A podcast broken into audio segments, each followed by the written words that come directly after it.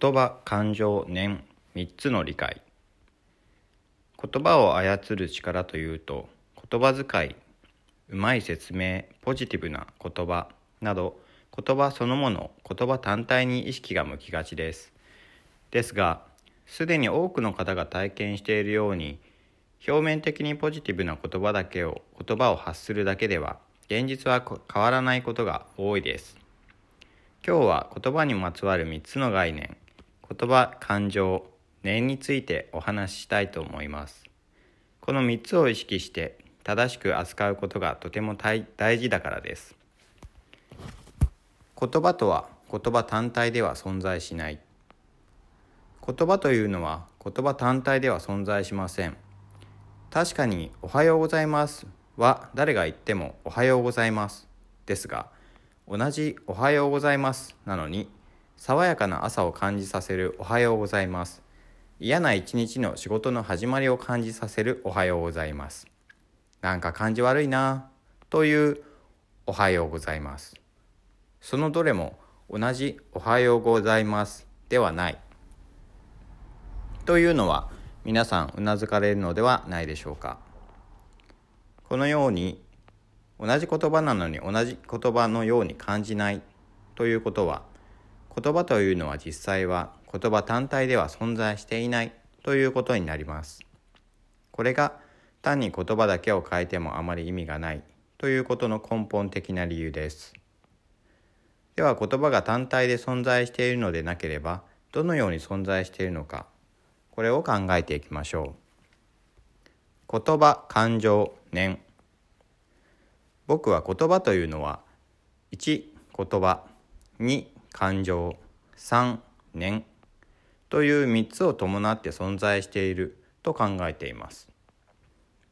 1言葉。まず言葉そのものは特に説明の必要はないかと思います。これは文字通り言葉です。言葉単体を変えても意味はないとはいえ全く言葉がわからない状態では思考や意思伝達も難しくなるのでやはり言葉を上手に発せられること。語彙や意味を正しく理解して使いこなせること。これに長けている人が悩みにくいのは確かですね。2感情。さあ次です。感情と聞いてピンときた人もいるかと思いますが今日起きてから今の今までに自分が発した言葉あるいは脳の中で浮かべた言葉に自分はどんな感情を乗せていただろう。と考えてみれば一目瞭然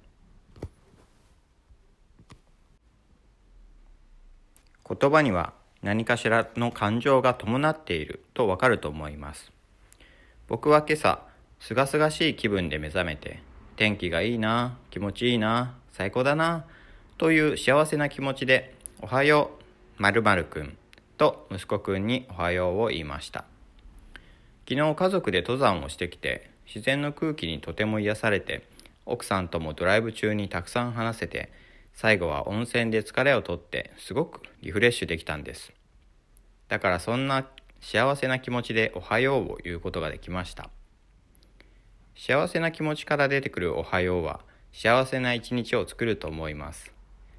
何も難しいことなんてなくただ幸せな気持ちでおはようと言えたらいいだけの話これができずに不幸と言っている人のとても多いこと。僕も56年前はそうでした。嫌だな疲れたな辛いなそういう気持ちで大切な家族におはようと言っていたんですから。そんな毎日が楽しく幸せな毎日になるはずはありません。言葉には必ず何かしらの感情が伴っているはず。まずそれを認識することが大事なのです。3念最後に念です。例えばママ友におはようと言うとします。この時にこの人は私のことあんまり好きじゃないんだろうなと思っているとそういうおはようになります。このこの人私のことあんまり好きじゃないんだろうなが念です。この人私のことあんまり好きじゃないんだろうなという念を持っている。ということは実際に相手に対して常にその念を送っているのと同じです。そして自分に対してもあの人は私のことが嫌いっていつも暗示をかけているようなものです。このような状態でそのママ友と顔を合わせればどんな感情でおはようが出てくるでしょうか。不安怖い嫌だな怒り。私の何が悪いっての？そんな感情が乗っかったおはようになるのではないでしょうか。そういうおはようを言っていてそのまま友ともとの関係が良くなるはずはありませんし楽しい一日が始まるはずはないんですよね。この自分の念に気づくそれだけでいかに自分がハイパー嫌な一日クリエイターなのかそのことに気づけるはずです。その嫌な現実を作っている念を捨てたらいい。あらとっても簡単な話なのです。早速練習してみよう。じゃあ言葉は言葉感情念の3つでできている。そんなことが分かったら早速実践してみましょう。やり方は簡単。自分が発している言葉自分の中に思い浮かんだ言葉それぞれに対して言葉感情念どんなことを思ってその言葉を発したのかを書き出してみるだけです。例えば「あら簡単」とか「そんな簡単に言うけどそんなのできるわけない」って頭に浮かんできたとします。1言葉。そんなのできるわけない。2感情。苛立ち不安。